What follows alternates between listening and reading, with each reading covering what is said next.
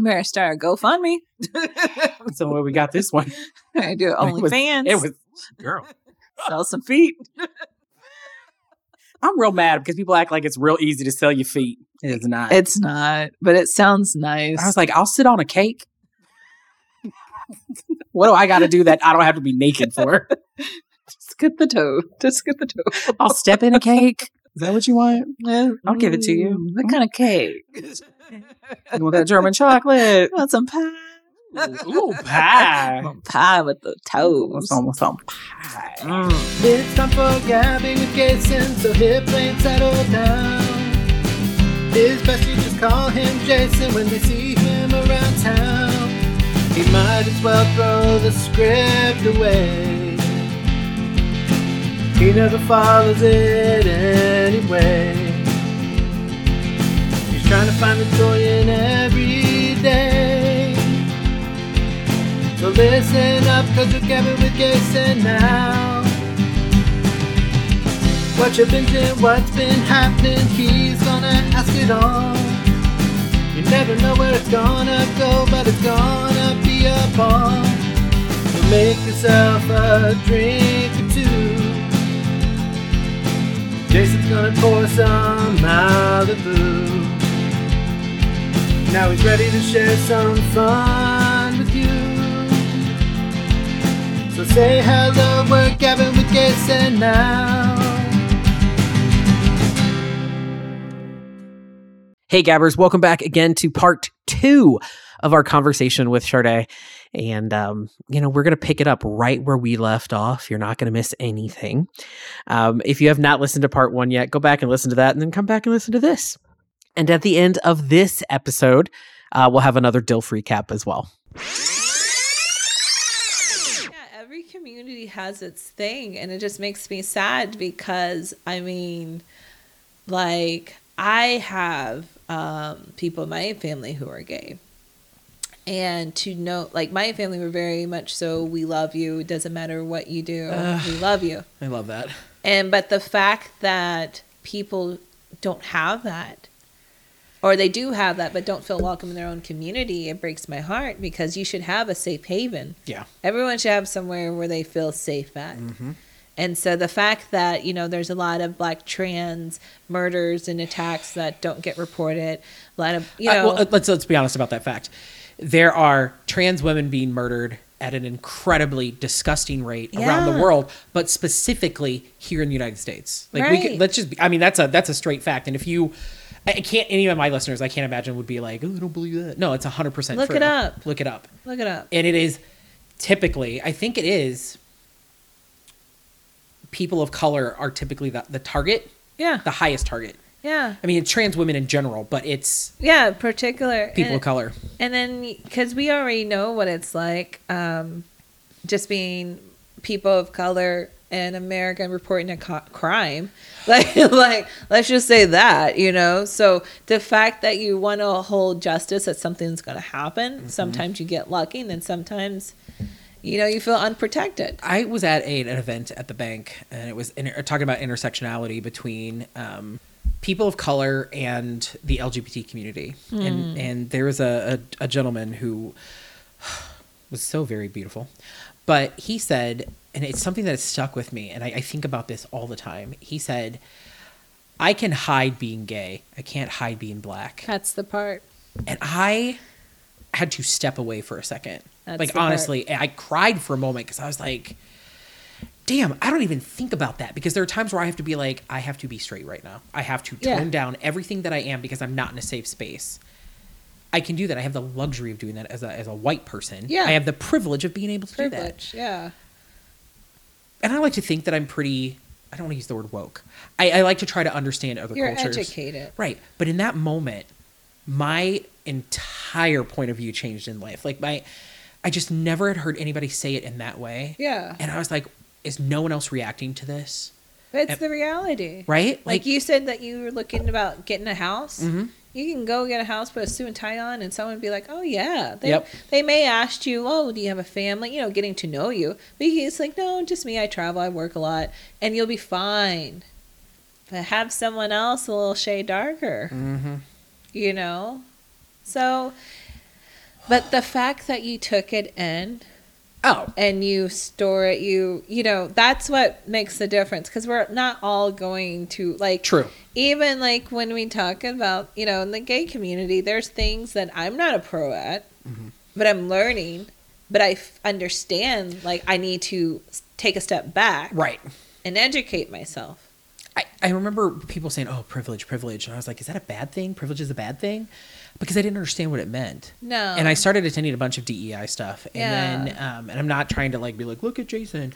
No, they, United Way did an entire campaign last year during, I think it was during Juneteenth. I don't think it was during Black History Month, but it was one of the two. And I'm horrible for not remembering. Damn, we only get two. I know. 2 months to pick from. But...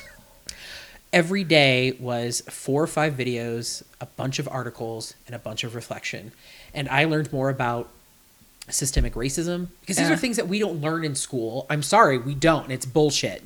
Yeah. And whether you're like, oh, we don't need to teach kids CRT. I don't give a shit about that. People need to know what's actually happening, and we need to have these conversations.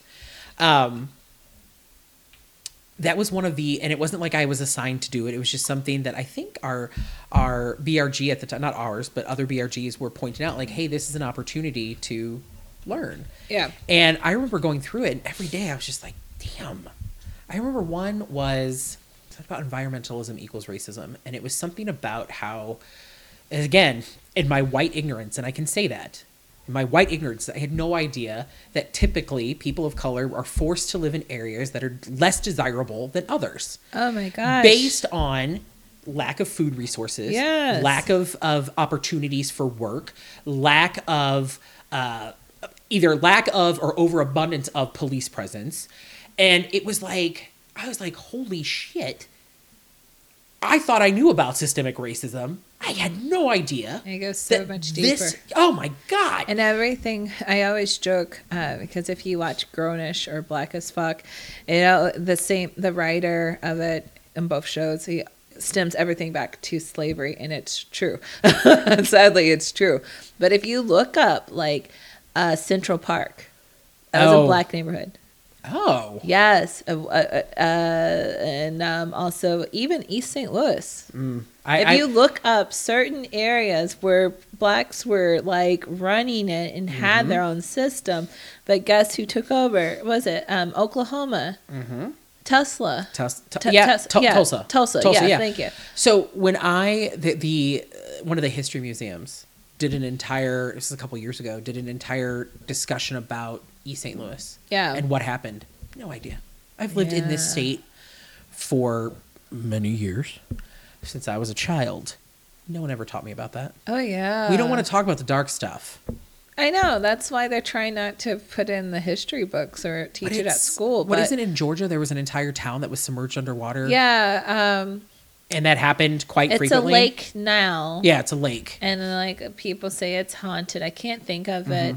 But yeah, that's a big deal in Georgia. And even I was just the TikTok the other day, how I learned the TikTok. But they were talking about Miami, how Miami, you know, the Blacks are in the middle of it and under so much, like, what is it, the water pressure, sea level? Like, so yeah, that's a huge deep dive. If people really want to know, it wasn't just because Blacks are lazy and their own food stamps, which if you look at statistics, that's not accurate. I had to have a conversation with a family member who was like, well, you know, the Blacks are the ones getting all the abortions. And I was like, that's actually not true. It's so not true. I can show you the exact, and have you ever heard of what is it? The birthing book, the birth order book.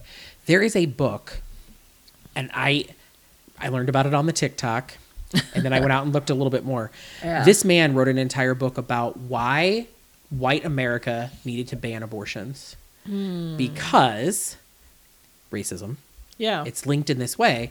If white people don't start having more babies, we will no longer be the dominant race in the country. The only way to stop white people from not having babies is to literally ban abortion. And I was like, and then it listed, like, the senators that were kind of, like, behind this whole thing. And I was like, holy shit. It makes you think. It makes you think and then want to cry in the corner. Like, we're doomed. I'm literally drinking right then. Doomed. No, like, but just imagine, like, no, that what the gentleman, the handsome, beautiful gentleman said to you was the reality that I think a lot of people miss. Mm-hmm. That, you know, I don't know that you're gay right off back. You know, I see you as a white man. Yep. And that's your privilege. And that's but me. And it's there was something I read too, and I felt it. And it was a guy that said, I was walking down the street behind a woman and I could feel her apprehension as a man. Yeah. That she was worried. And so I got on my phone and I was like, hey girl. And I overacted my gayness in hopes of helping her relax. Man, there's so many creepers out here. Right. And I remember I have done that several times where I'm like, hey, I'm big old Mo. Yeah. I'm good. There's so many. I just saw a video today of this girl.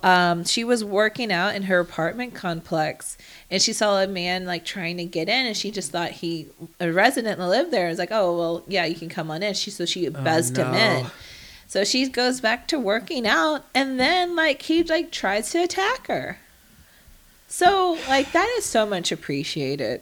Like, because I'm shouldn't say that, but yeah, I'm single for the most part. And I have no ring on this finger, so is that how we determine it? Basically, okay. I mean, if I have to fill out reports, it's still single. So no, I will enjoy my boyfriend, but no, right.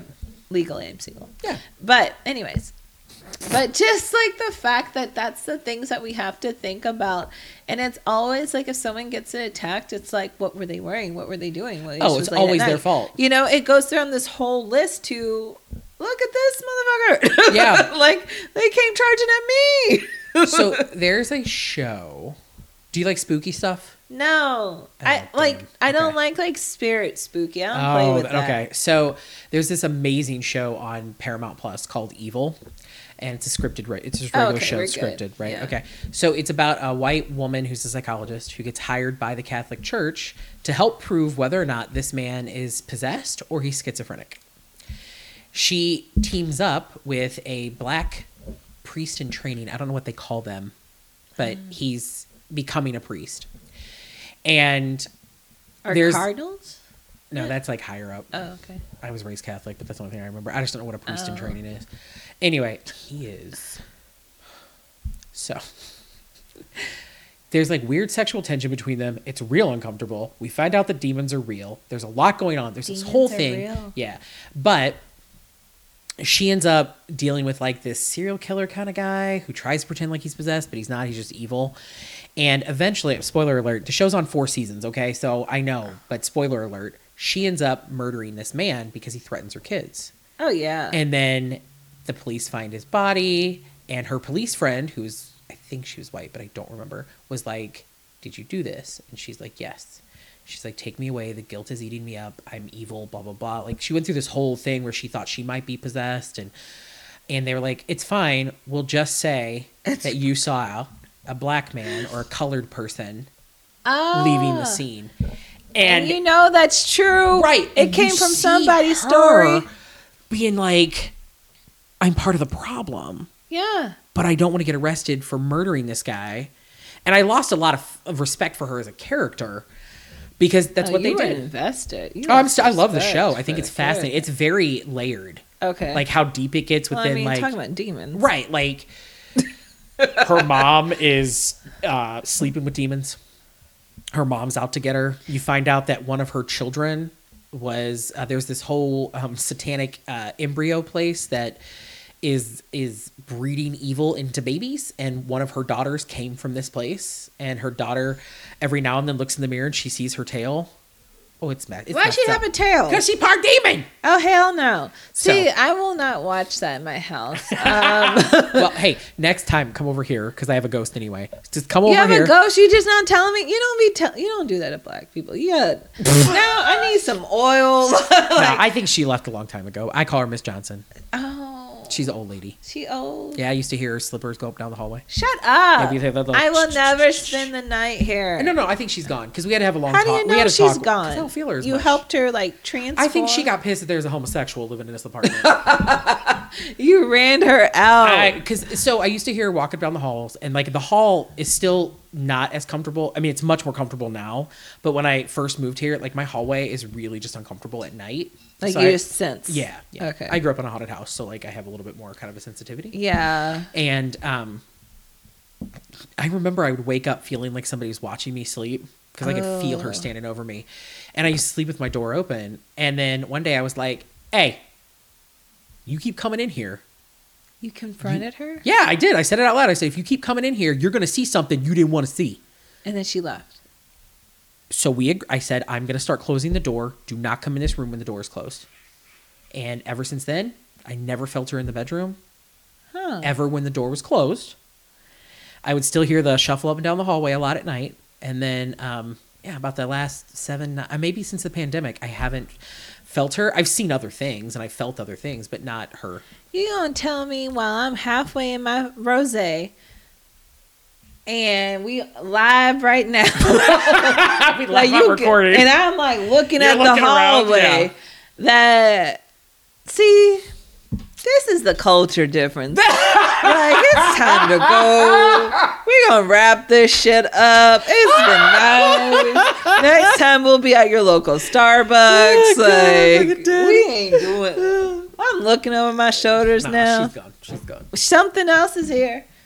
I did see a shadow person once, and I was done. Yeah, I was the shadows are different thing. I was working, and I turned to look at my door, and I saw a figure lean in to look to like, what you doing? In the name of Jesus. And I was like, not today. In the name of Jesus, waving my flag. In the name of Jesus. No, we don't play like that. No, my ex did smudge the apartment once when I was gone, because I came out, and I remember coming in, and I was like, how is this? And he was like, I saged. Yeah. And I was like, oh. See, okay, did you do it right? Because I don't feel like you did, but okay. There's like a whole way you're supposed to do it. You're supposed to start at the back. Oh, I need to hit sage. Every window and every door, and then you slowly work until you force them out one way. Oh, wow. And that one way is the last way that you smudge. Because if you go to like, let's start in the bedroom, then we'll go to the living room. No, you're giving them opportunities to bounce all around. So what you got to do? It's like you start at one end, every entrance. So it's a window, a door... and then you kind of slowly move throughout so that you're pushing the energy, I think, out in one direction. So do we want the energy to go out the door or the window? Whatever way you can get them out. But you have to think about it. So... see, that's why I just... because like in movies, you just see people walking them down the hallway, shaking it. And yeah, like, that's not how you do it. That's there's a method to it. There's a method. Yeah, there's supposed to be a method to it. I got to talk to you and Google. Well, Google, because I'm not... I just hear some things. Oh, see, yeah, I feel like I'm a little sensitive, but also I'm a chicken, and I don't want to tap all the way into that side of me because I am a chicken, but I feel it, and I haven't really seen it. You need to listen to the Halloween Spooktacular of my show. I just said I was a chicken. It's all right. You listen it in your house. I don't want it in my house. Listen. He's not listening. Listen.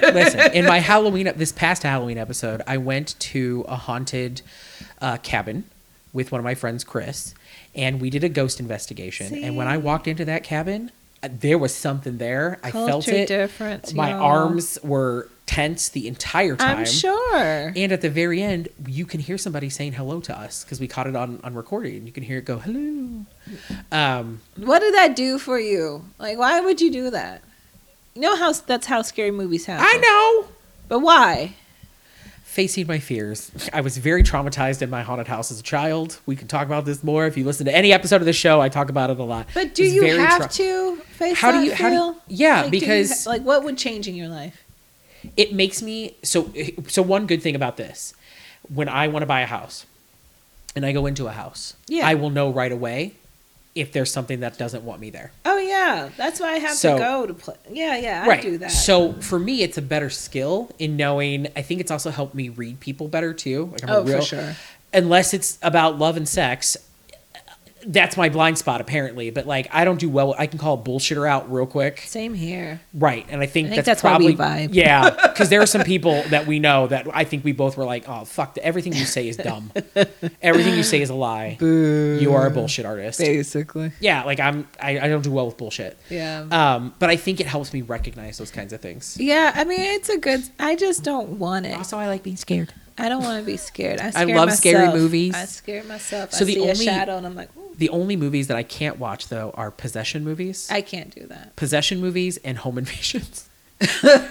It's too real. It's too much. We live in St. Louis. I'm like, you could look at my apartment door and see where it's been kicked in the future. Oh, in the shit. Past. Not for me, but I'm just saying, like, old, you know, they don't fix it here. See, he tells me all this stuff while he's like, come to St. Charles, cross the bridge. It's safe in St. Charles. He can tell me about some ghosts, some kickings. It's fine. Now I'm here. You're here. Mm. You feel safe. Now I don't know. I'm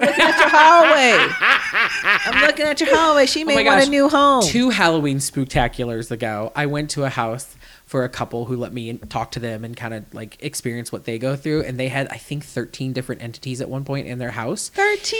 Yeah. Because there was like a bunch of dudes playing poker all the time in the basement. Like they could feel a bunch of dudes. They would hear noise. Yeah. Yeah. Wow. But it was so funny. They let me walk around and they're like, did you feel weird anywhere? And I go, yeah, in the basement, behind the stairs. I felt really uncomfortable. And they're like, that's where we see the little boy. Why is it always got to be a little boy? Because little kids are frightening. They are. And then they were telling me about in their hallway, which is where I was sitting.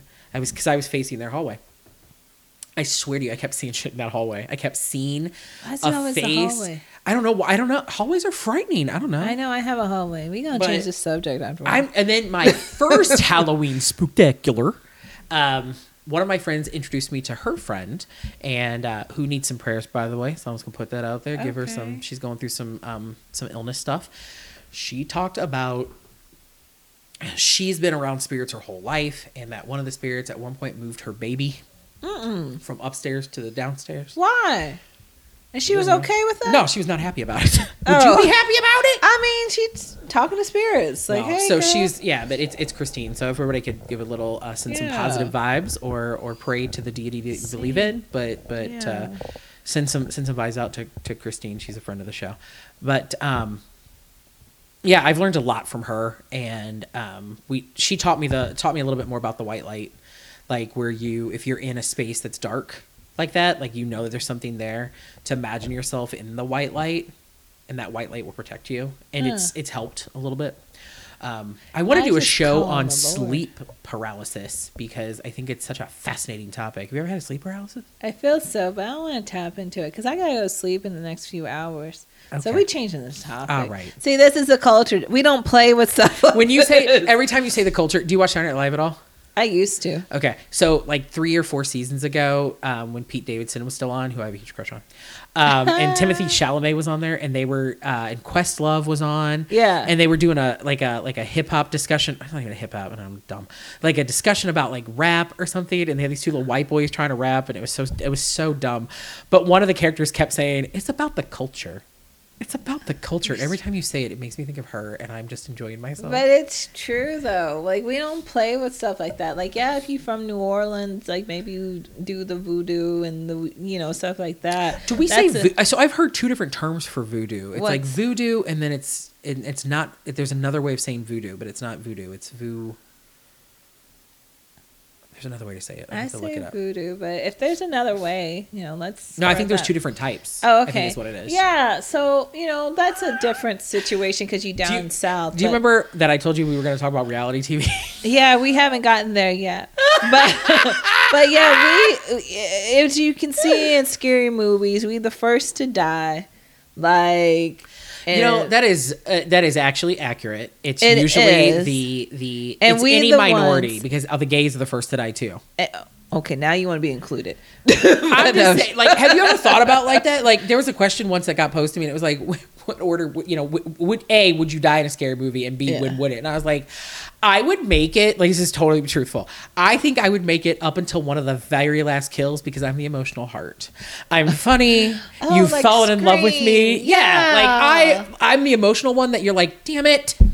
I like that little homosexual. See, I'm gonna take my ass home as soon as. Well, no, I feel like tweaking. I'd be like, I'm out. We're in a horror movie. Would you go investigate the noise? You'd be like, no, we're bouncing. We're leaving. I'm with you. But because I'm so like, we are leaving. I'm probably gonna be the first out the door, which is the first to go. Yeah. So I'm still gonna die. Do you think that you would step up and try to be like the fighter? Like I'm gonna go kick its ass. I'm always gonna. Well, yeah. If it means like me to leave and it's standing right there, I just think that I would try to fight.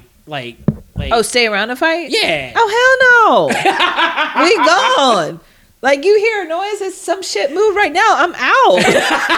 We gonna talk over the phone. You gonna speaker box me in. Like, it just takes one warning sign for me to be like, fuck this. I love my life. I got shit to do.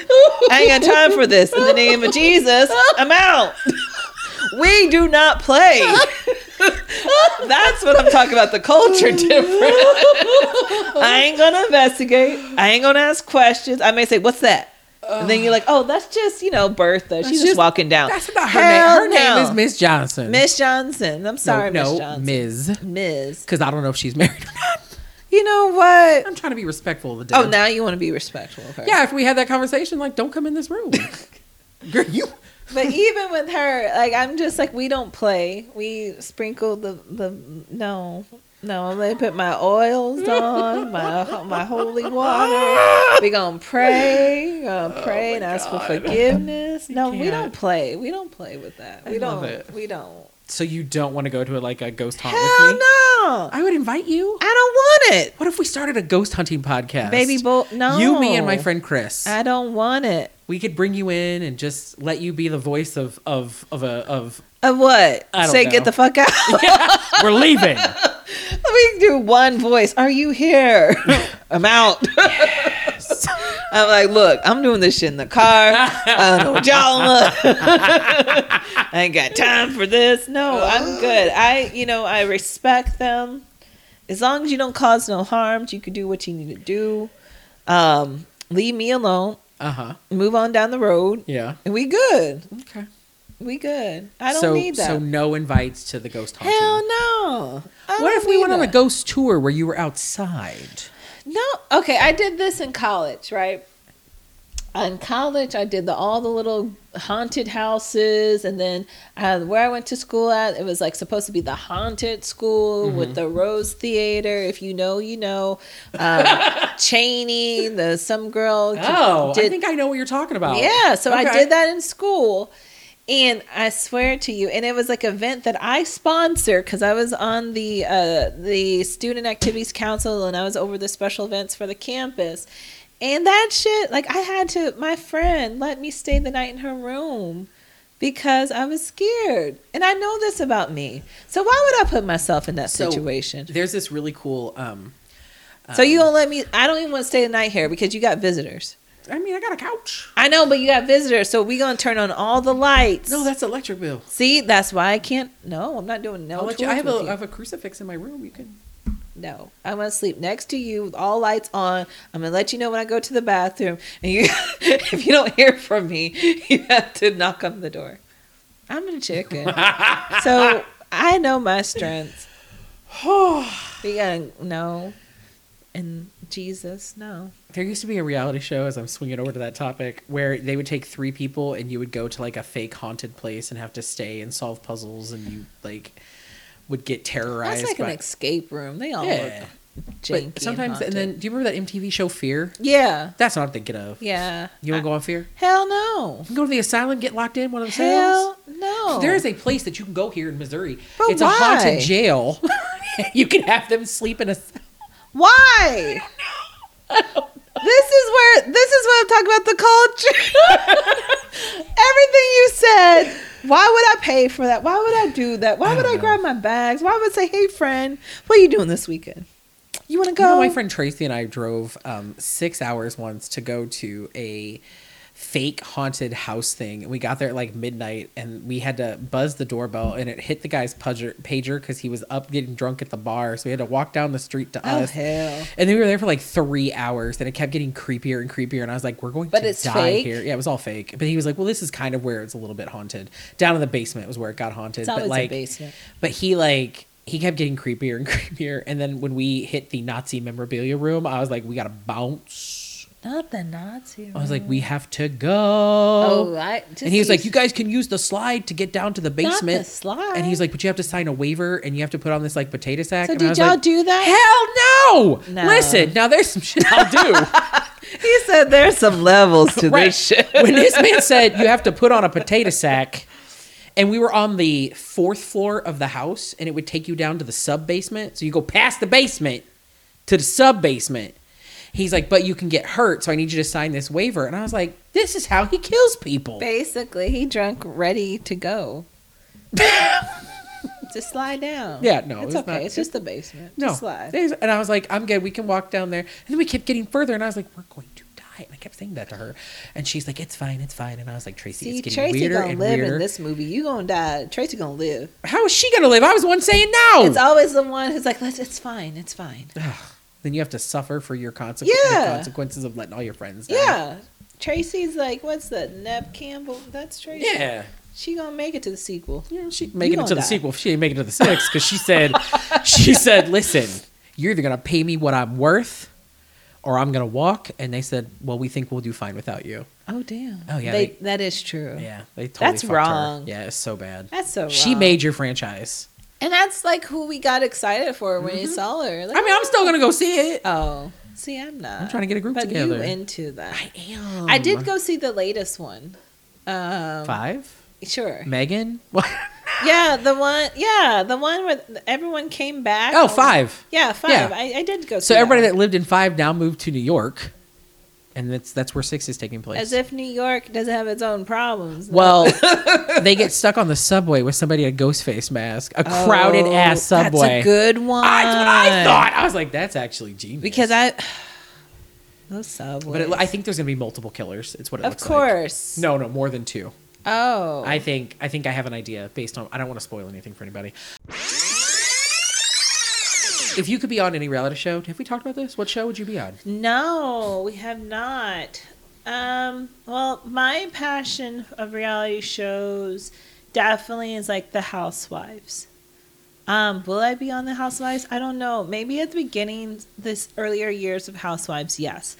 I think now Housewives is just kind of dwindling down. Can I be honest? What? I have never seen an episode of any of The Housewives.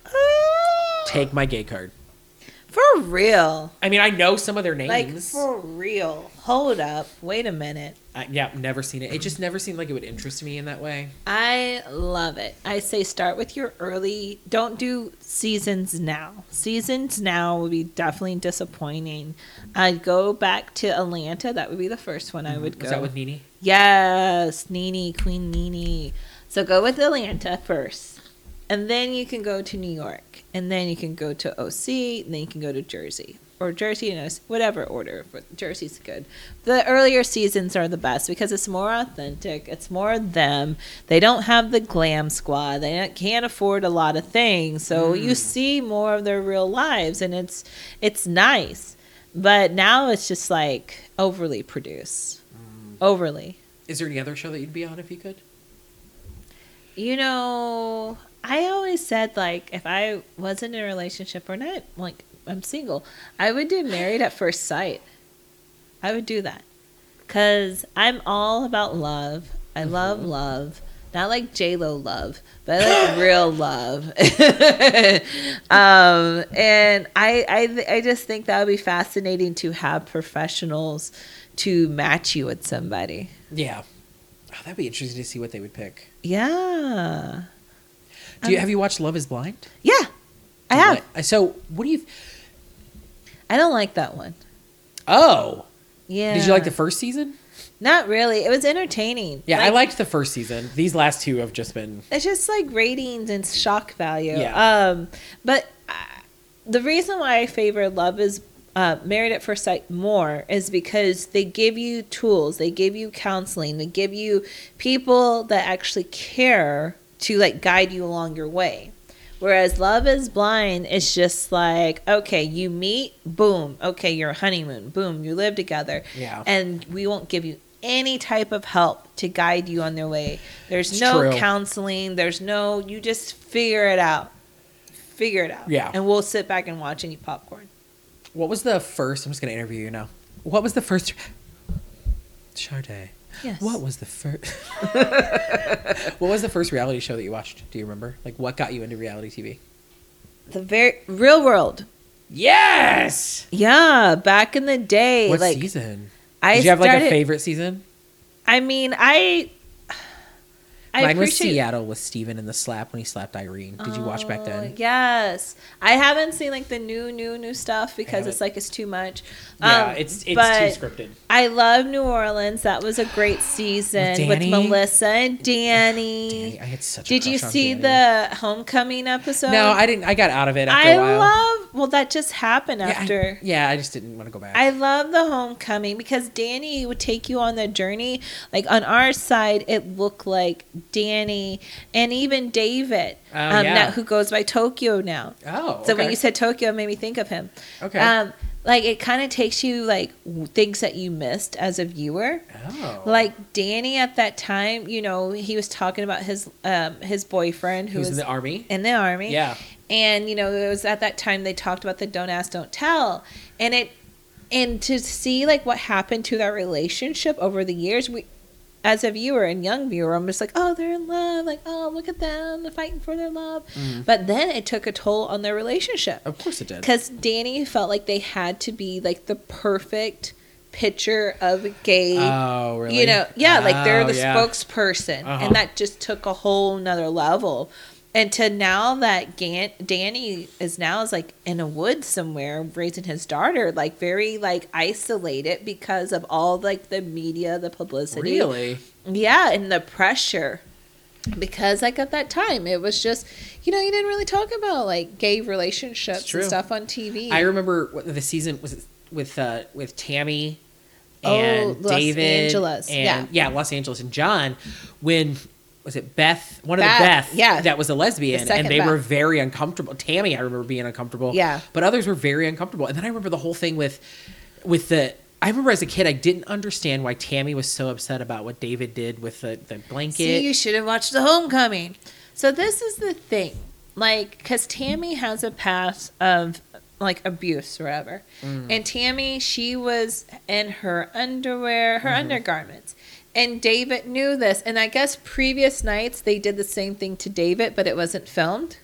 Her and Beth. So David was just, you know, being a prankster and doing the same thing. But Tammy was like, at a certain point, she's like, stop. Because she it wasn't funny. Right? And so at that time, at the homecoming, they did reveal that incident happening and how everyone played a part. And even like Irene, who was a police officer at that time. I forgot about her. Yeah. Yeah. Because she and Beth was at that time. Like they were kind of like the instigators in that. Mm-hmm. And now looking back. Beth S? Yes. And now looking back to see how everyone has a role. But guess who was the villain in it? Now, I'm not sticking up for David. What David did was wrong. The villain still came out as Tammy. No, the villain was David. I still think that people came after Tammy, though, a lot. People came after David more. Oh, okay. You know, he was the first one ever to leave the house. That's right. After that, he even said his comedian career, like, at first it was doing good after the show, after he got booed out the house. But once it aired, he said he lost jobs. Wow. Like, his life spiraled from that because no one wanted to be tied to, like, quote unquote rape. Yeah, the R word. Yeah, no one wanted to be tied to that.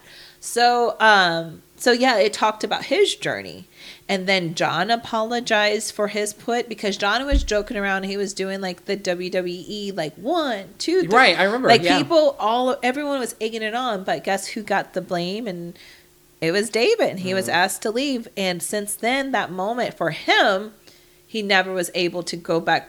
Like, what would his comedy career would be? Right. That was his point of view. I always thought that people villainized Tammy, though, for overreacting.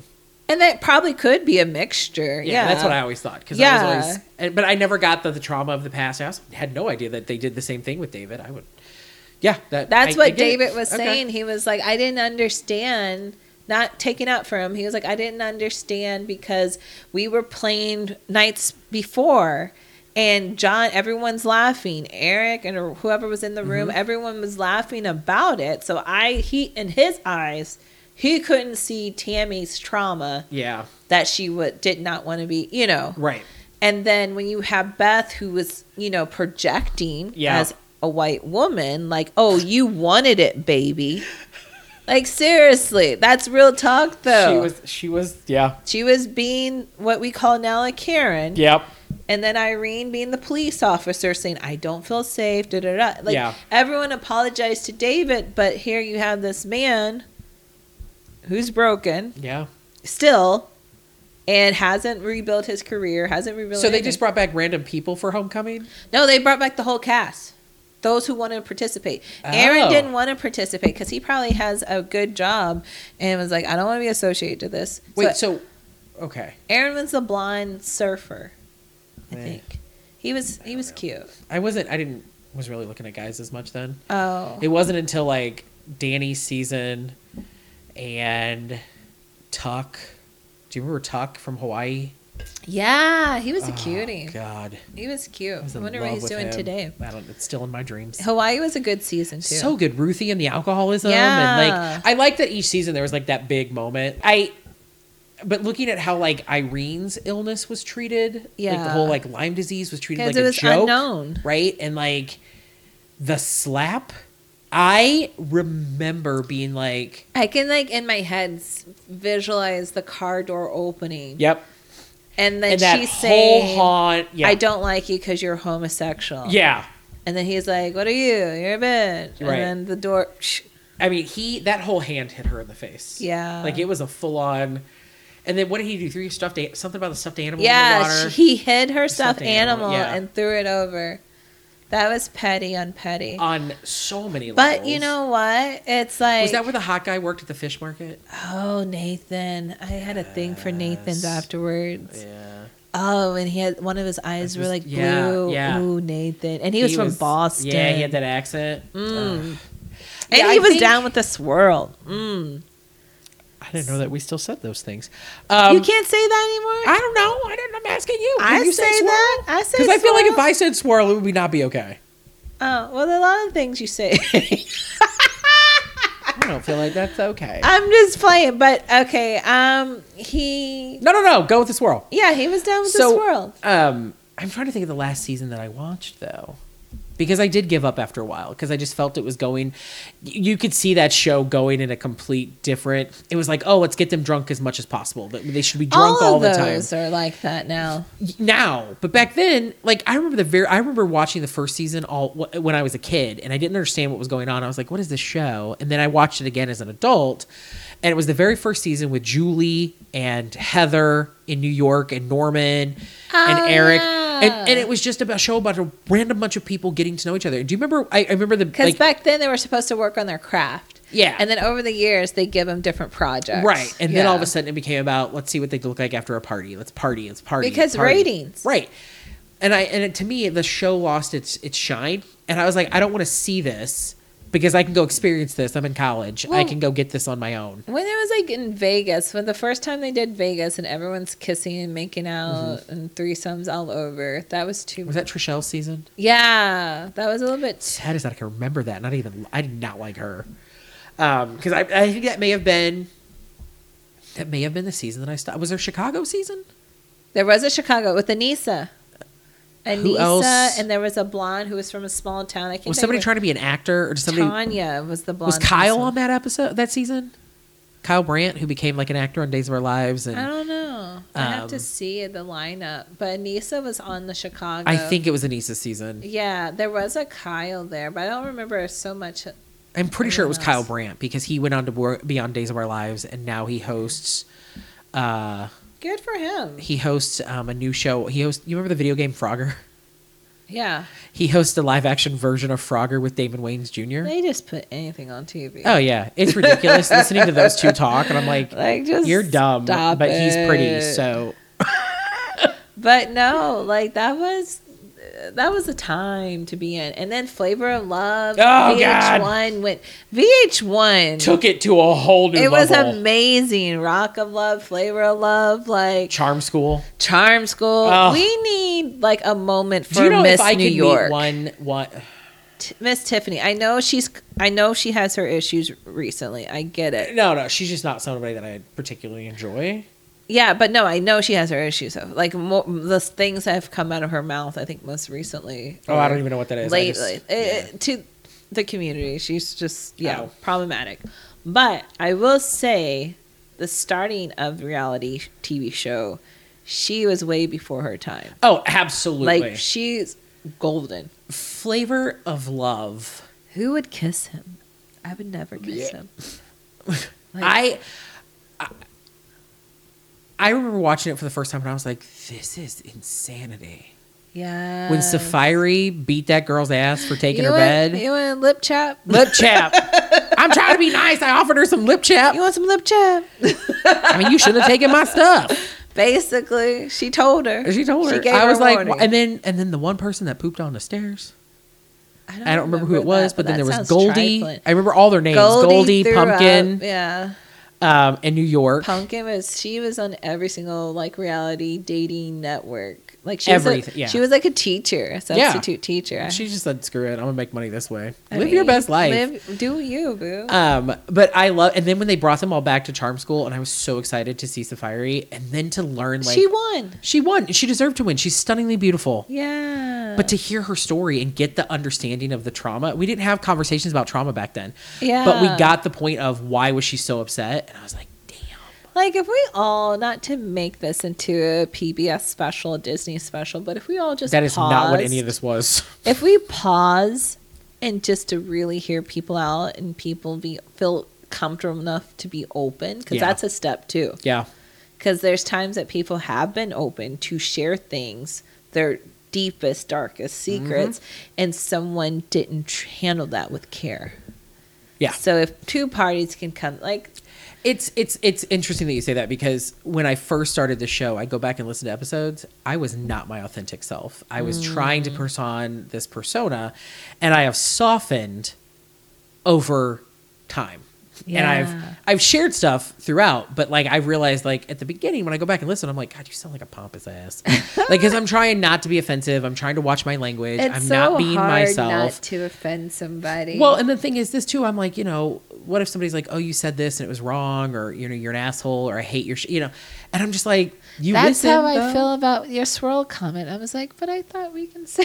No, I just thought that I just didn't know I could say it. I don't feel any offense by it, because I know like Andy from Watch What Happens Live, not plugging Bravo but plugging, like we're always like down with the swirl, For me to be a black woman, and I remember growing up, because we only had like 4 or 5 black guys in my class, right? Mm-hmm. And dated all of them maybe. But back then it wasn't really dating. It's like, we're going to the movies. Right. You're going to hold my hand. I'm going to get a gift for my birthday. Yeah. But it's just like, I remember going to a party. It was only me and another black girl there. We were the tokens, I guess. and we could do a whole episode on being the token. Seriously. And then we did, what was it? Truth or Dare, Spin the Bottle. Maybe it was Spin the Bottle. And one of our quote unquote supposed to be friends at that time, and we were kids. We were probably middle school age. Yeah. And there was like, I'm not kissing you and I'm not kissing her. The only two black people. And so it was just like, what do you do with that? Not that I wanted to be kissed, but I didn't want to be pointed out like that, you know? And so because I'm someone who is open, it's nice that there's someone else who is attractive and have their ish together and they're just open too. It's exciting. It's like, ooh, it's another when someone's like, I don't date black girls. Like, okay, that's your preference.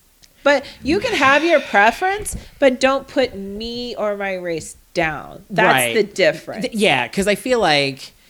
Because I remember that one guy, and he was just like, I could never, be with somebody of a different race. And I was like, well, that's sad for you.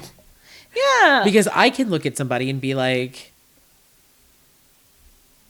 I hate that we judge people on physicality, but that's just what we do. It's part of my DNA, yeah. Right? Like that's part of my attraction levels, right? Like I would love to say that I'm attracted to personality, and I am. There are people that I've had friends that are like, I just find you with somebody more attractive than him, and I'm like, we've all dated ugly. It's fine.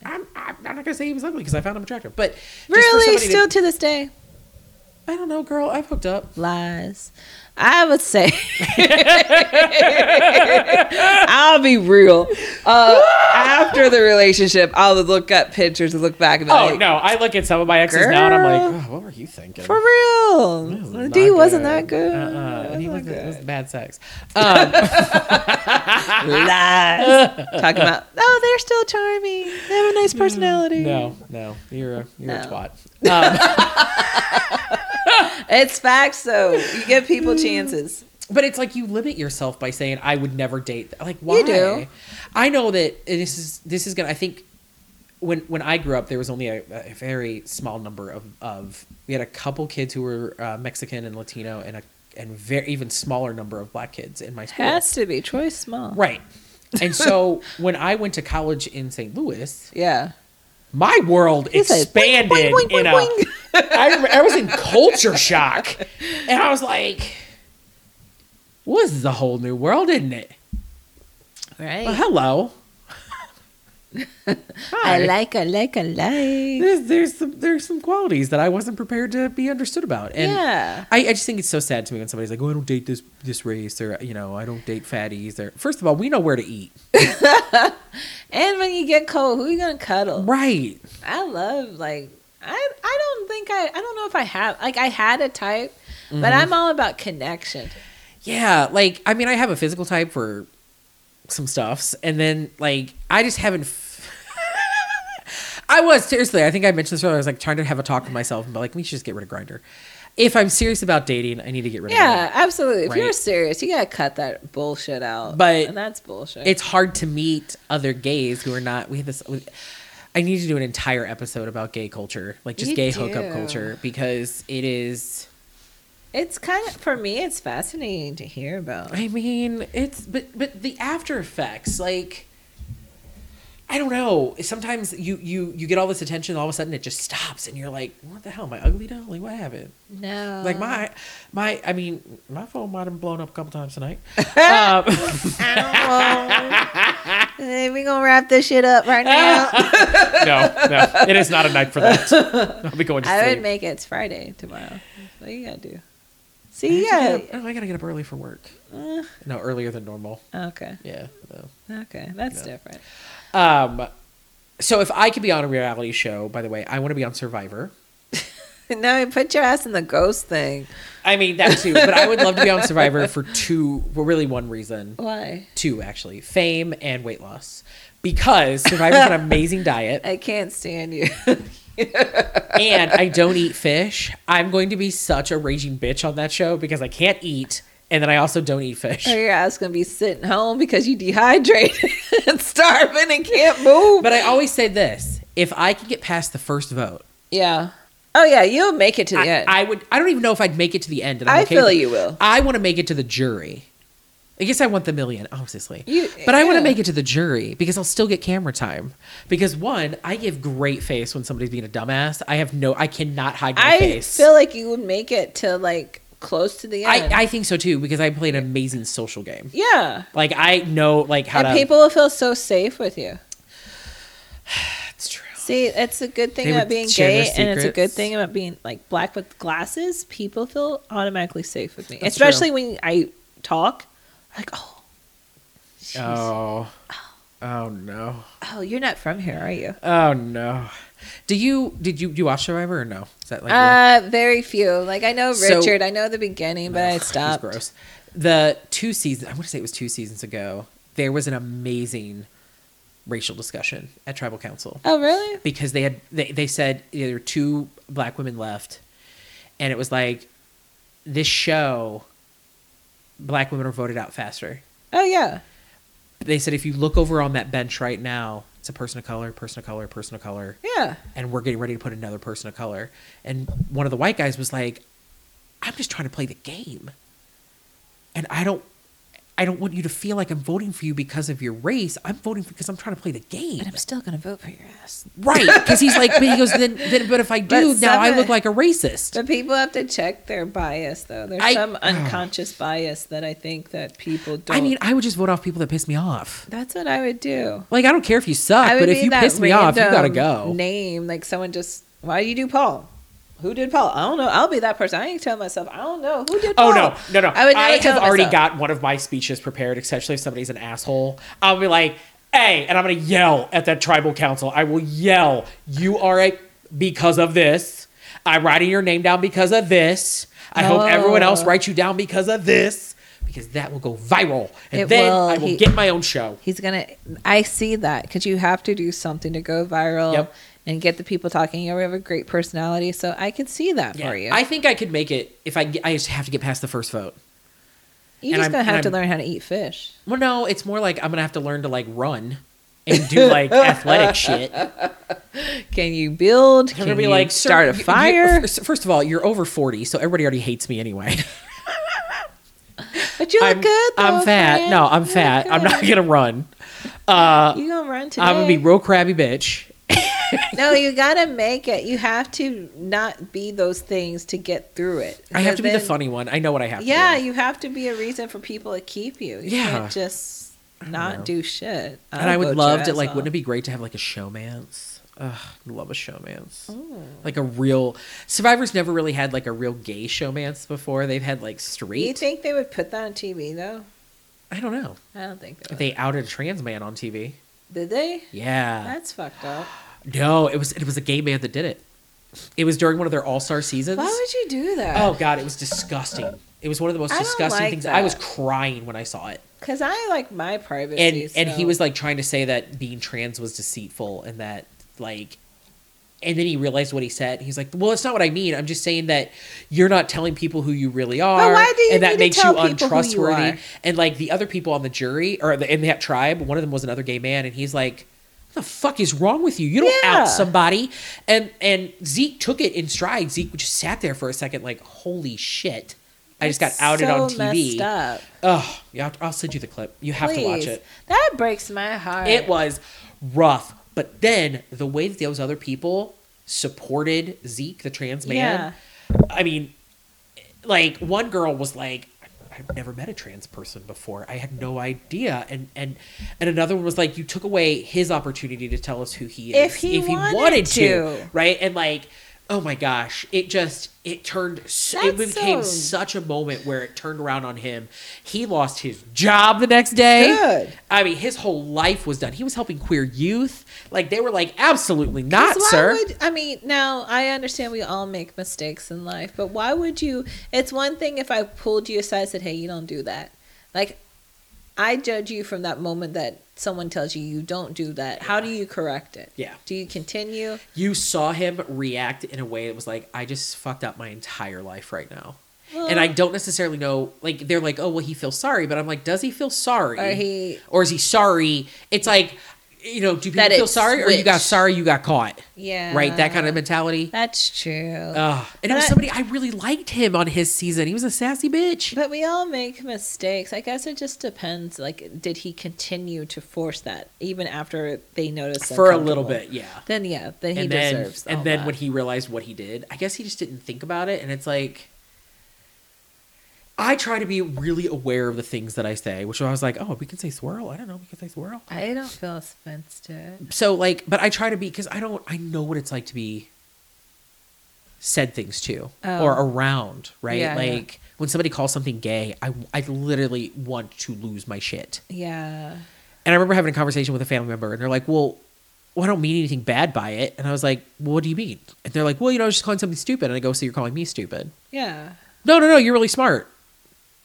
Then what are you saying? What are you saying? Yeah. Stop saying that fucking shit.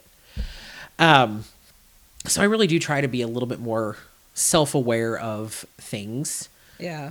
Because I don't want I don't want to censor myself, but I also want myself to be like at a high. I hold myself at a higher standard. Like, right. Obviously not who I'm sleeping with. No, I'm kidding. Your face. I just don't want someone. I don't want to say something to someone that causes hurt or harm. Exactly. Right. Intentionally. And I don't want you to look at me differently if I say something, not knowing that it was offensive, right? Yeah. Because sometimes you don't know. That's true. And one of my friends did a great training at the bank about words that we should stop saying. Yeah. All these different phrases that have such a racial, not bias, but just a racial origin. There we go. And I was like, I say that phrase. I had no idea that that's what that meant. And it was the cakewalk. Oh. Had no idea. Like a cakewalk was really a kind of a detrimental thing. And I was like, I had no idea. Churches use that. Like, I didn't know. Yeah. So taking that language out, like, oh, today's going to be a cakewalk.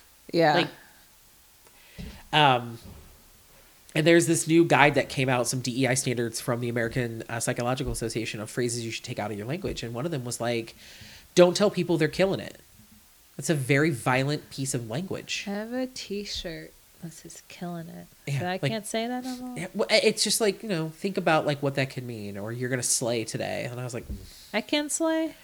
Because, you know, slay like, shah. See, this is where we go with we doing too much. I know, like, and that's the thing. It's like, well, like I get certain things, and other things I'm like, like, you know, we talked in Safe Zone, like we're not supposed to say the word homosexual because homosexual was a clinical diagnosis.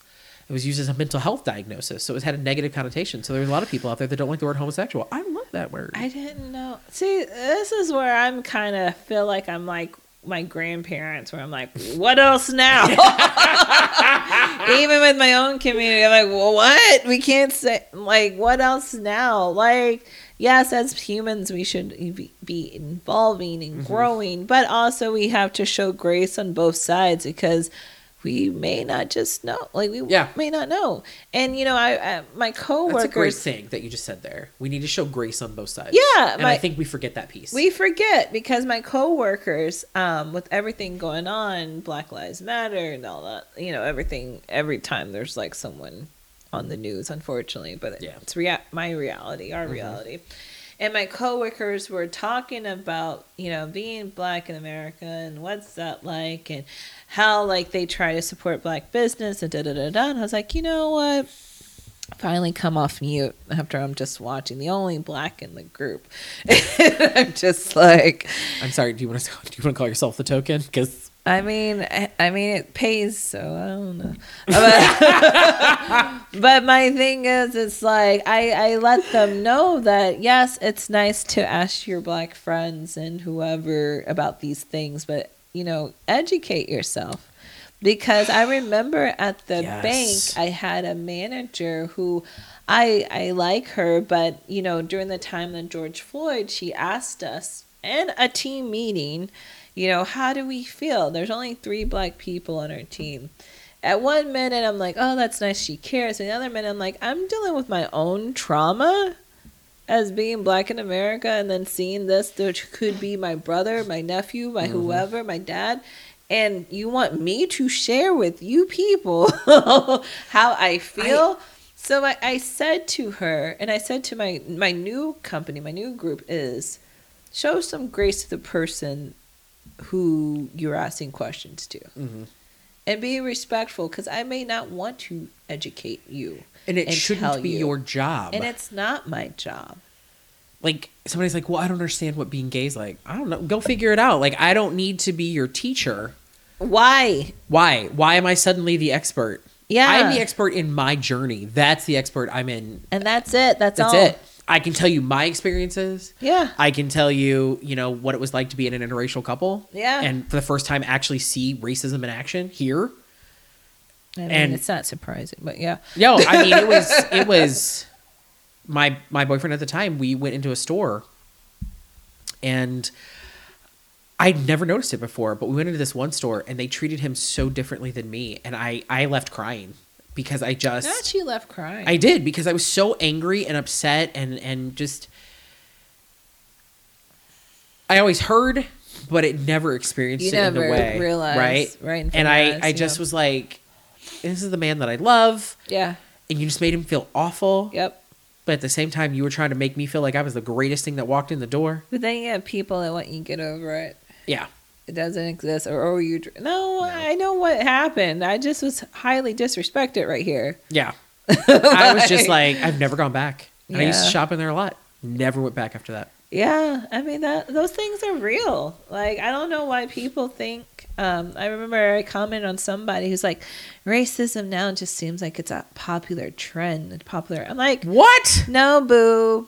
What's different now is that we have cameras and we have social media to show the people. We are calling people out for your shitty ass behavior. Yeah, that's different. It's not trend. It's not popularity. Or maybe you had a president who allowed it to be open because there was a certain period where people could hide their racism.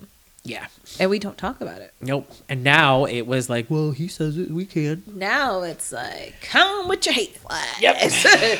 Come on. You watch now. The entire country divide the moment a certain person announced they were running for president, and that happened before our eyes.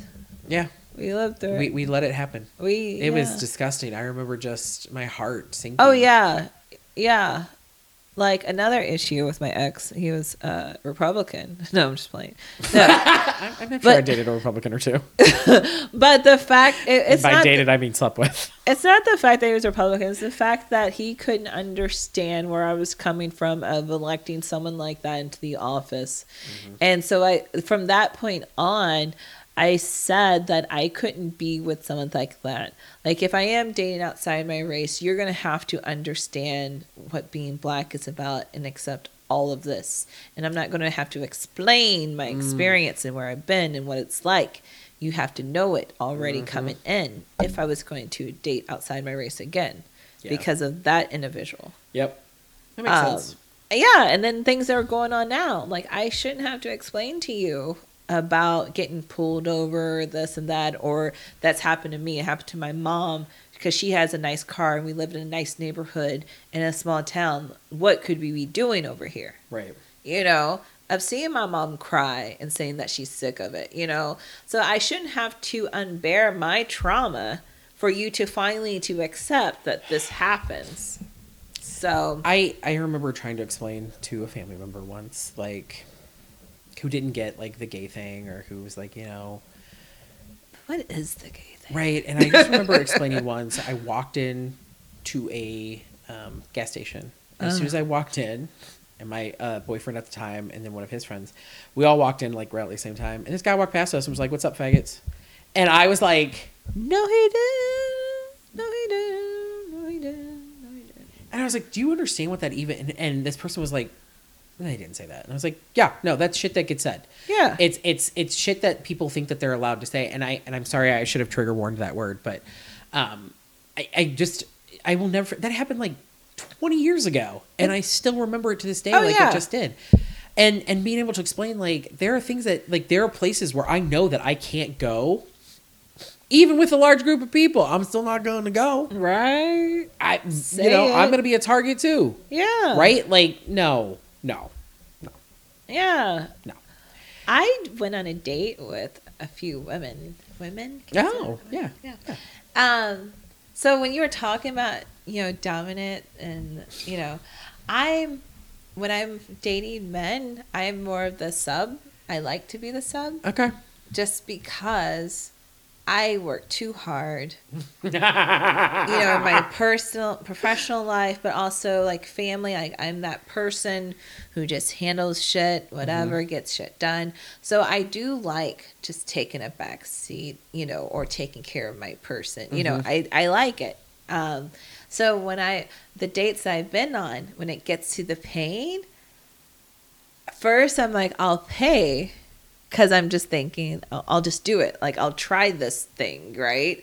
But then to be the young lady would be like, "No, I got it." I'm like, "Oh," you know. So that was really interesting for me to switch roles because I didn't know my place. Like, I felt uncomfortable. Yeah, I don't know if I could switch roles. I don't.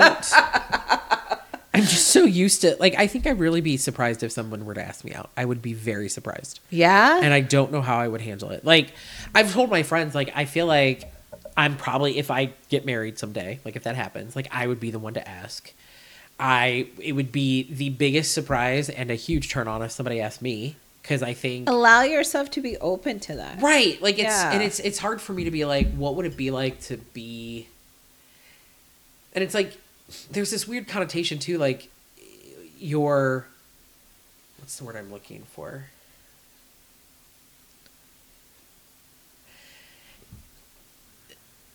The position in the bedroom. Yeah. Right? Like...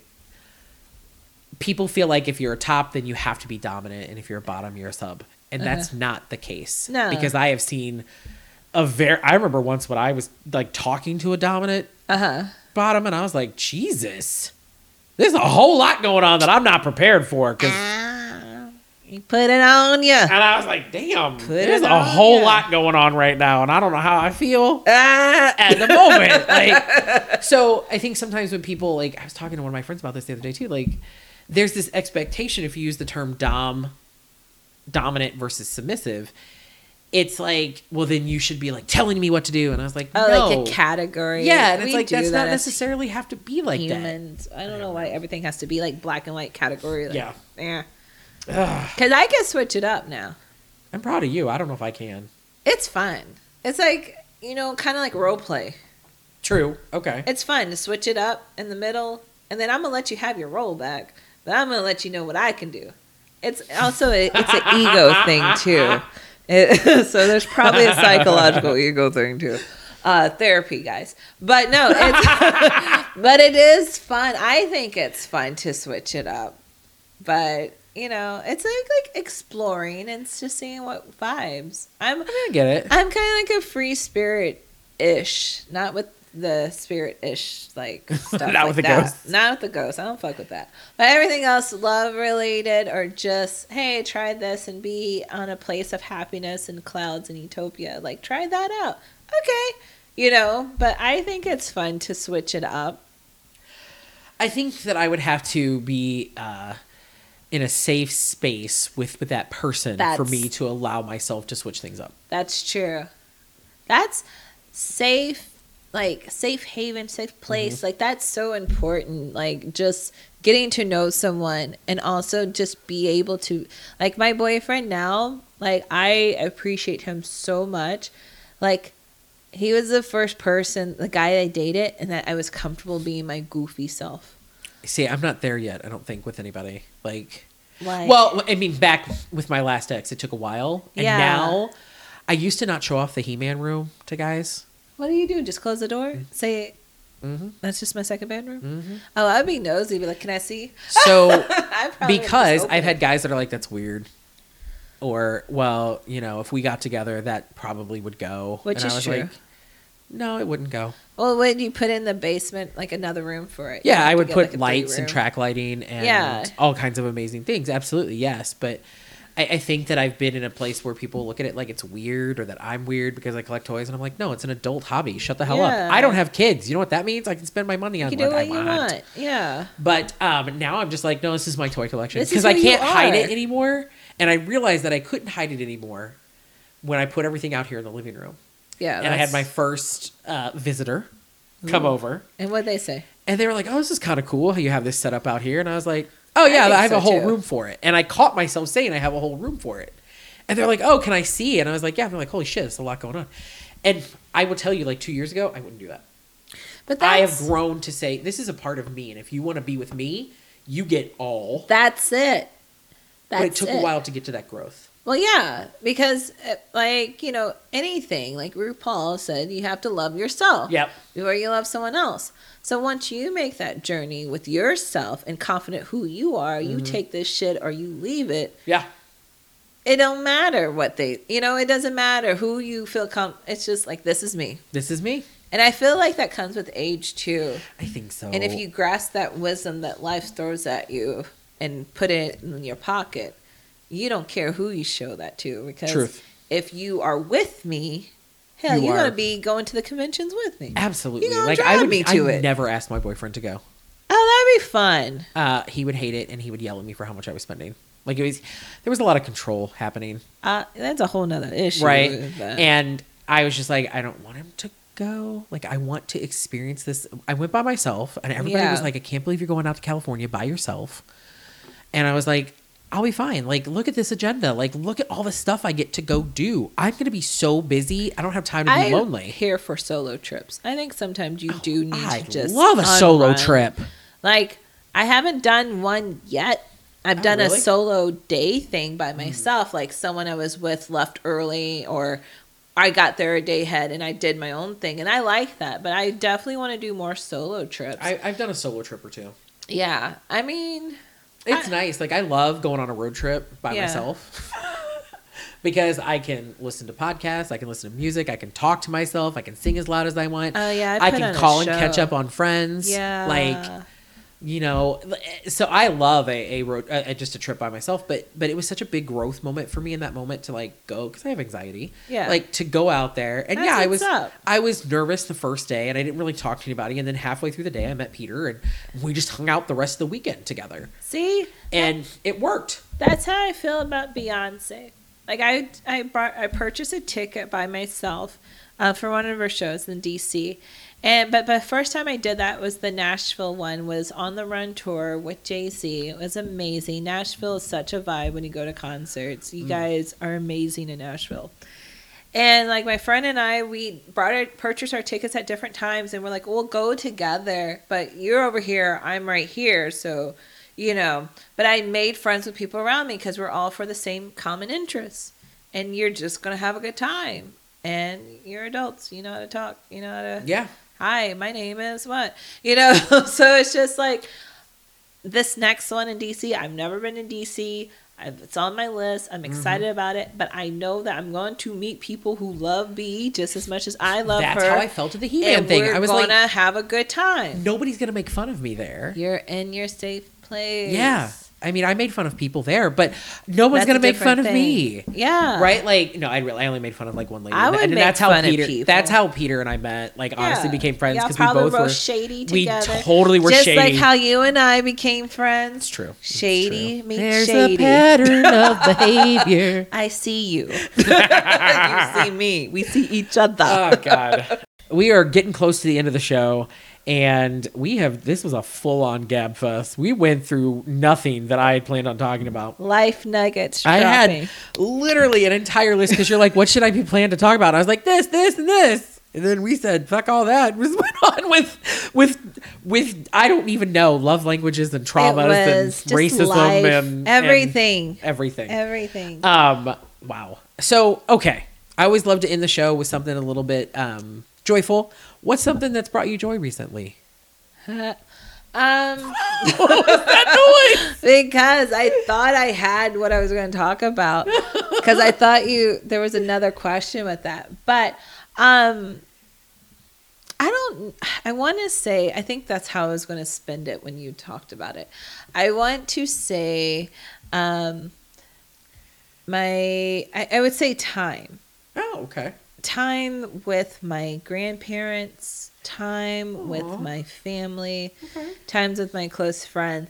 I realized with talking to my friends that I'm the minority that has still functioning, like, grandparents. I didn't realize that. Yeah, I have lost all of mine. Yeah, and I'm just like, so spending time with them and seeing them, getting older, it's a double whammy. 1 minute I'm like, I'm grateful to witness and to be able to give back to them and take care of them just how they did for me. But the other part, it hurts, you know? Yeah. Because they're like...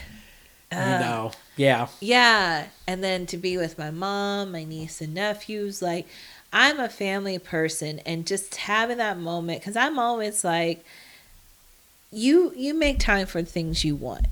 And that goes for all of us. True. Nobody's that busy. Very Beyonce, true. Oprah, nobody's that busy. True. You make time for those who you want, who you see. And just me going back home and spending time with them, I just can't get enough. Like, I love being with my family. So sweet. And I am grateful for the time that God allows me to be with them.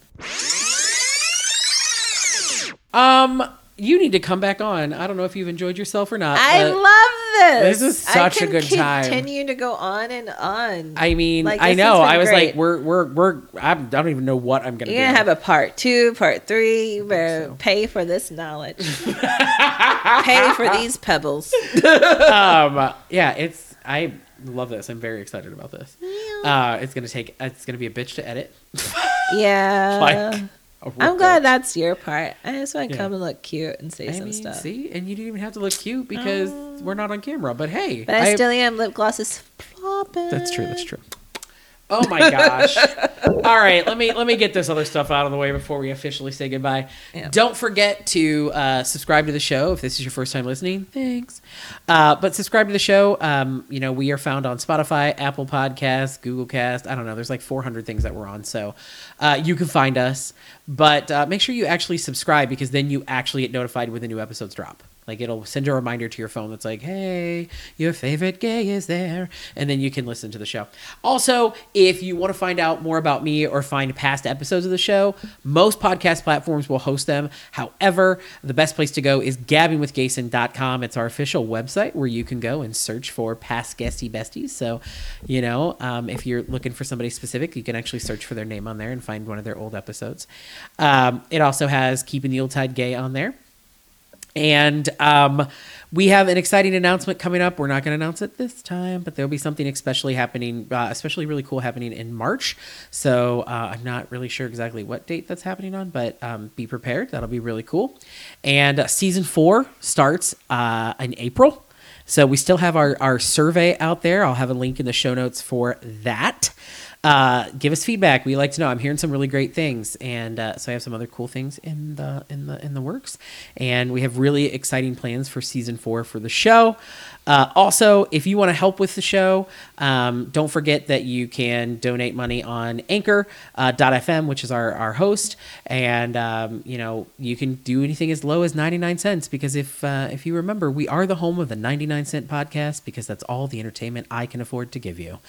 Now you can also become a Patreon supporter, but they let you only pay $1, and hey, inflation. So there's also tier levels there that you can get some special bonus items from me, or your chance to be on the show. So lots of things. And you know what, if you want to be on the show, just do what Shardé did, which was, I want to be on your show. Basically. So reach just out like that. It doesn't matter if you live near, or you live far. We can bring you on through another recording option. And it's always a pleasure to do this show. It's my favorite thing in the world. It makes me so happy every time I do it. If you have not gotten tired of hearing my voice, you can listen to me, Guesty Bestie Pamela, Guesty Bestie John, and Guesty Bestie Chris on the Missing Movie Club podcast, where we talk about a movie that one or more of us have never seen. And I've had a couple winners. They may not think they're winners, but I do. So don't forget to check that out too. I did all that by memory. Are you impressed? I am. It's been nice just watching it. Yeah. So, Shardé, thank you again for coming on. It was such a fun time. Thank you for having me. It was such a good time. All right. Remember, be loud, be proud, be bold, and be brave, and continue sharing your joy, because that's how we get through all life's craziness. We will see you next time. Bye. Bye.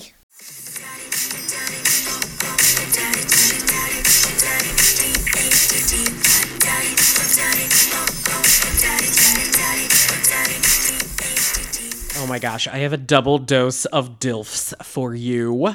In case you haven't been paying attention, or maybe this is the very first episode that you've listened to of the Gabby with Jason show, each episode lately we've been recapping an episode or two for the new show, For the Love of Dilfs, on Out TV. It's a gay reality dating show for a bunch of himbos and a bunch of daddies trying to find love. Whoo! All right, look, I'm just gonna get through this, because there's some stuff that's happened on this show. First off, we get our reactions to Daddy Alex leaving. If you remember in the last episode recap, that Daddy Alex left because he knew that this wasn't the right place for him at the right time. Fake ass himbo Tony is just like, you know, I feel so confused and I miss him. I don't know. I'm over himbo Tony. I think he's fake. Everything he says is disingenuous. I'm sorry.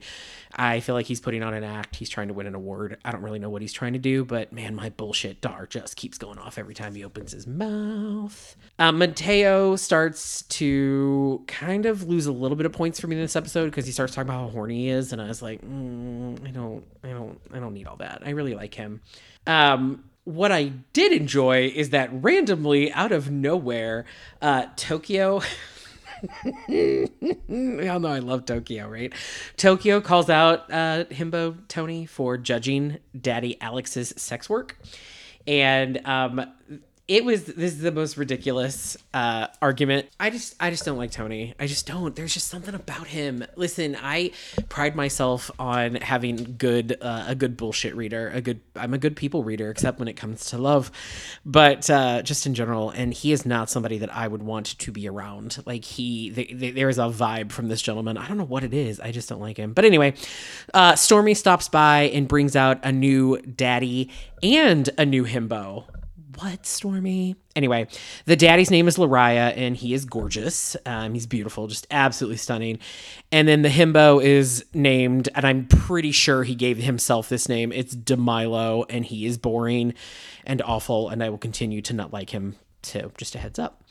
Lariah decided to pick Matt to go on a quick date with, and DeBoring is what I'm going to refer to DeMilo for the rest of this episode. DeBoring picked Gordon. Like, this could not be one of the most boring dates I've ever seen in my life. First of all, we know that I don't like Daddy Gordon, and second, DeBoring. He is so boring. Blech. Anyway, they don't have a connection, but I did think DeBoring was funny because he referred to Gordon as boring, and I was like, this is good. Also, DeMilo tells everybody he's a rock star, and I was like, I don't really think you should give yourself that term. I feel like society determines if you're a rock star. Like, it's like giving yourself your own nickname. I don't know. It's weird. Anyway, Lariah and Matt start to have a conversation, and just when I think that Matt might not be a complete douchebag, he immediately asks Lariah if he's a top or bottom reverse. It's like, I can't. Like, why does that have to be the first question you ask? Like, why don't you get to know a person and just wait for that thing to come up naturally? It's disgusting. It's annoying. I'm over it. Stormy comes in and gets everybody together and gets them all to start talking about like their past and how everybody has baggage. And I'm really starting to enjoy Stormy. I think I've mentioned it a couple of times, but I'm really starting to like her as a person. Like, I didn't know anything about Stormy Daniels, although she was a porn star and she slept with Trump. But I will say that I'm really starting to enjoy Stormy a lot. They start talking about like her past, where she admits that she was assaulted when she was 9 years old, and it was a really just a moment that the cast was actually having. It was like very real. I think the cast started to feel real, except for Tony. I can't tell if he's sincere. There's some folks that go on double dates and they learn to dance, and it's dumb, and I'm not even going to waste time talking about it. The challenge today is beer pong, and I am just going to say this right now. Tokyo comes out in a full-on swimsuit, like full-on like Kathy Ireland Day's full-on swimsuit, and with gloves and everything, and I was like, I am so excited. I just love him. He's loud and unapologetically himself, and I appreciate that in someone. So anyway, we get our first bit of drama because Matt decides he doesn't want to pick Jeffrey. He wants to pick Lariah because he wants to have sex with him. DeBoring picks Charles, and lame-ass Tony picks Jeffrey because pretty much Jeffrey is all that's left. And I don't think he likes Jeffrey in the way that everyone wants him to. I think he's like, oh, well, Jeffrey's a choice, and I want to stay on the show. Gordon, bleh, Mateo win. Nobody cares. Stormy tells everybody that they're going to kick a himbo out tonight. There's a very forced conversation between Jeffrey, Charles, Daddy Lariah, and DeBoring. and DeBoring does not make a good impression. Then we get a forced conversation. Again, I feel like these are forced. I'm sorry. It's just forced. Like, stop forcing. That's the one thing I would say about the show. It needs to stop forcing and just let things happen organically. Because it's like they're trying to force the drama. But there's another forced conversation between Tonio and Tokyo, and they make up, and I don't care. Mateo and Gordon go on their couples date. Their prize is a couple psychic reading. Magically, Himbo Tony starts to say he has feelings for Jeffrey. Well, it's odd because you don't ever really look like you've talked to him this entire show. So that's interesting. Bobby says that Tony might be fake, and I'm pretty sure that's correct. I'm going over my notes. I'm sorry. This episode was just not my favorite. I think there was a lot of stuff that I just don't enjoy it. But they decide to do a vote, and they're all talking about who they're voting, and they kind of do it Survivor style where they write somebody's name down and put it in a little chest, and then, or as Stormy calls it, her big box, and I love that. And it's funny because everybody is writing DeMilo except I think Tokyo just wrote New Himbo. He's like, I don't want to learn the bitch's name. DeBoring picks Mateo, which, listen, I think Mateo has a poor choice in Gordon because I think Mateo's cute. He did disappoint me earlier, but I'm not gonna give up my adoration for Mateo.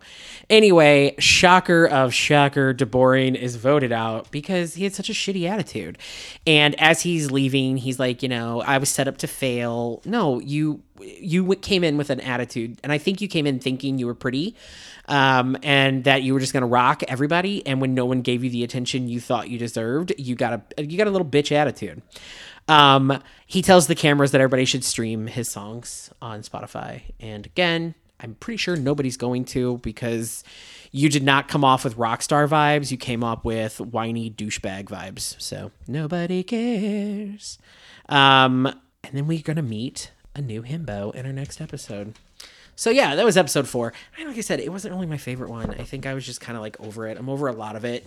I think the concept of moving people in and moving out is good. I mean, it's been done with other shows before. Like, what was it, Paradise Hotel and stuff like that. But the problem is if you don't give them enough time, you're really screwing yourself over on the drama factor. And also, just let people hang out and have if you don't have enough cameras, then you need to get a bigger budget for next season, but just film people. Stop these forced conversations. I don't know if that's what you think we want. I would rather just have an authentic conversation. Like, let them fight, let them be mad at each other. Quit trying to make everybody apologize and, oh, let's get them back together and see if they fight again. No, they're not going to, because they're already over it. Just, I don't know, let shit be. Episode 5 aired this past week, so the week that we're in currently now, and we're going to meet our new himbo. It starts off with Matt and Daddy Lariah in the hot tub, and Matt just immediately starts trying to make out with him and get it on, and he's like, you know, I want Lariah, I don't want Jeffrey. And then Daddy Tony and Tokyo have a cute little chat about what they would do if they win money. I actually could see them together in real life. I think there's genuine feelings, or there's genuine attraction, I guarantee, between the two of them. I hope there's genuine feelings, because I think that throughout this entire episode, Daddy Tony is definitely talking about guiding Tokyo and kind of helping him mature a little bit, and saying things like, you know, I really respect the fact that he just comes at you basically with both guns blazing. Like, he doesn't hold back, and he appreciates that, but he also realizes that, you know, he might need to help him realize that you don't have to do that every single time. We meet our final himbo. Jesus. Listen. You know what? No, I have the perfect sound. This is my sound for our final himbo. First of all, he says his name is Prince Joshua, and that he gave himself that name because his name is clearly Joshua. I talk about how much I don't like Himbo Tony because my bullshit radar goes off so much. With this one, holy shit. I was right. You know, I know they always say, like, you know, don't judge somebody on your first impression. Listen, my first impression was 100% correct about this boy. Can't. The red flags are flying. The bullshit flags are flying. In his, like, mini interview, he, like, tried to act emotional, and like you could tell he was trying to cry, not because of the emotion, but that he thought it would be great for his career to show that he could cry. And all he did was like force his eyes to get dry. I think his tears rebelled, because he tries to cry, and my favorite part of the whole thing is he tries to wipe away tears. There were no tears there, okay, sir? Like, you are the worst. In fact, my note just simply says, nope. Oh, I can't stand him. He is the... I'm like trying to decide, would I pick DeBoring or Prince Joshua, who said... Ugh, I can't even say that name anymore. His name is Joshua from now on. I'm done.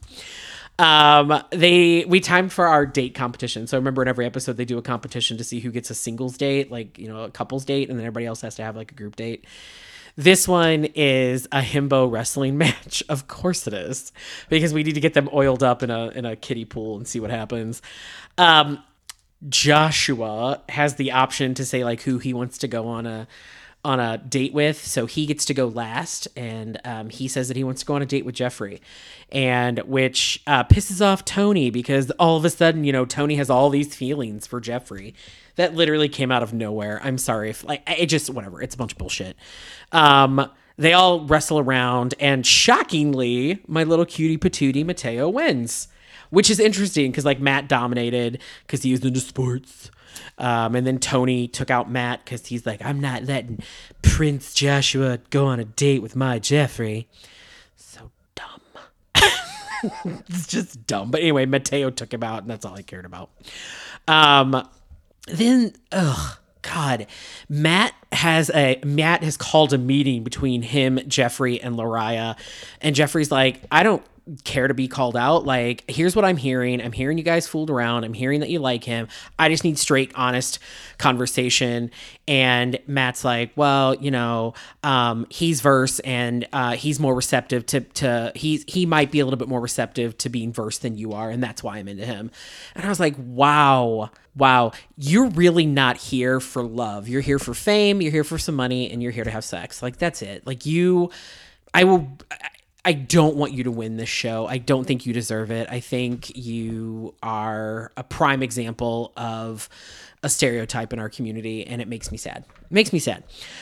Jeffrey calls him out, and Jeffrey says this weird comment, like, you know, Matt and Tokyo are like best friends from back home. And Jeffrey makes this comment. He's like, you and Tokyo deserve each other, blah, blah, blah. And it was kind of a weird comment to make. Like, I kind of get where he's at with like, maybe he was trying to say like they're both full of drama or whatever. I'm not really sure what it was. I think Jeffrey was just so upset. He leaves, and I don't know. Matt just gives me the ick. He's just ick. I will never say that he's not a beautiful and attractive man on the outside. It's his personality. It's just, he's gross to me. He and Lariah make out, and it was awkward. Joshua has a truth or dare game that he is playing with Daddy Charles and Jeffrey, which is kind of weird that they splice this in like right after Jeffrey goes off on Matt, but whatever. I don't know. Your editing's odd. It's ridiculous, and I like it. I like the truth or dare game. I think that this is something that should be done more. Because, like, you know, there's a couple good truth questions that get asked, and then the dares are ridiculous. Like, Jeffrey has to kiss Joshua 5 times wherever Jeffrey wants, and Jeffrey gets down on one knee and literally starts quoting Shakespeare. He starts quoting Romeo, and of course Joshua's just like, oh my God. And then Joshua spanks Daddy Charles. It was really weird. I definitely think they should do the truth or dare thing more. I think it'd be a nice little segment every now and then for like the couples. Maybe if I was writing the show, I think you would do truth or dare more. I think it opens people up. So, I have another note. I really am enjoying Stormy. I think when they let Stormy be Stormy and stop having her interact with that dumb bullshit of Dr. Dilf, that whole concept needs to go. I think it's dumb. But just letting Stormy be a host, she's really growing with every episode. And, I kind of want to be her friend in real life. I feel like she and I would get along. I really appreciate her. She's not acting like a pretentious host of a show, like a certain show that gives out roses. She's just being Stormy and trying to remember her lines and just acting a fool. And I really like it. The group has dinner, and Tokyo shows up in a thong and a crop top, and I can't handle it. I don't know what's going on with him. I can't. It's too much. I'm dead. Mateo and Gordon go on their boring date. Nobody cares. And then Jeffrey and Himbo, Tony, discuss how they both want kids. And every time Tony talks to the camera, he is so fake. I can't handle it. Then randomly during dinner, Tokyo decides to call out Jeffrey for that weird comment earlier. And Tokyo goes all in. And then in the middle of Jeffrey trying to explain himself, Tokyo gets up on the table and starts twerking. It is ridiculous. I can't handle it. It's like he doesn't want to hear anybody's argument. He wants to have the final say and then just starts twerking his ass on the table. It is... I wish I could play video clips. It is the most ridiculous thing I've ever seen, and I wasn't mad about it. So they're fighting, and, Joshua says, can we all stop fighting? Because it's my birthday. And so we have to celebrate this douche nozzle's birthday. And then he goes into the confessional and he's like, and they didn't take me serious because it's my birthday. It should be about me. And I was like, nobody cares about you. You've literally been on this show for 15 total minutes and the show's 45 minutes long. Nobody cares. What a twat. What an absolute twat. Oh my God.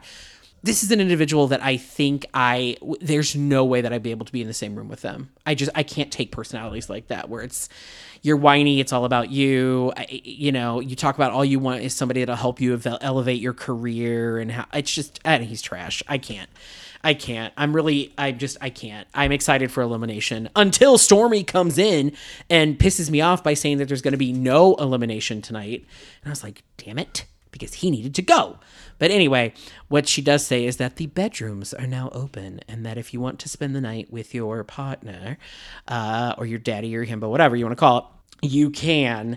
And everybody agrees to share beds except Joshua and Daddy Charles. But they start showing clips of everybody interacting in their beds, and Joshua comes to hang out with Tony and Jeffrey. So maybe he really does like Jeffrey. I'm not really sure, but he is trash. He's trash. So if we need to keep score, I don't like Himbo Tony. I don't like Himbo Matt. And I damn sure don't like Himbo Prince Joshua. Come back next time. We'll have another update of some new episodes of For the Love of Dilfs. Maybe I won't be such a petty bitch, but I am.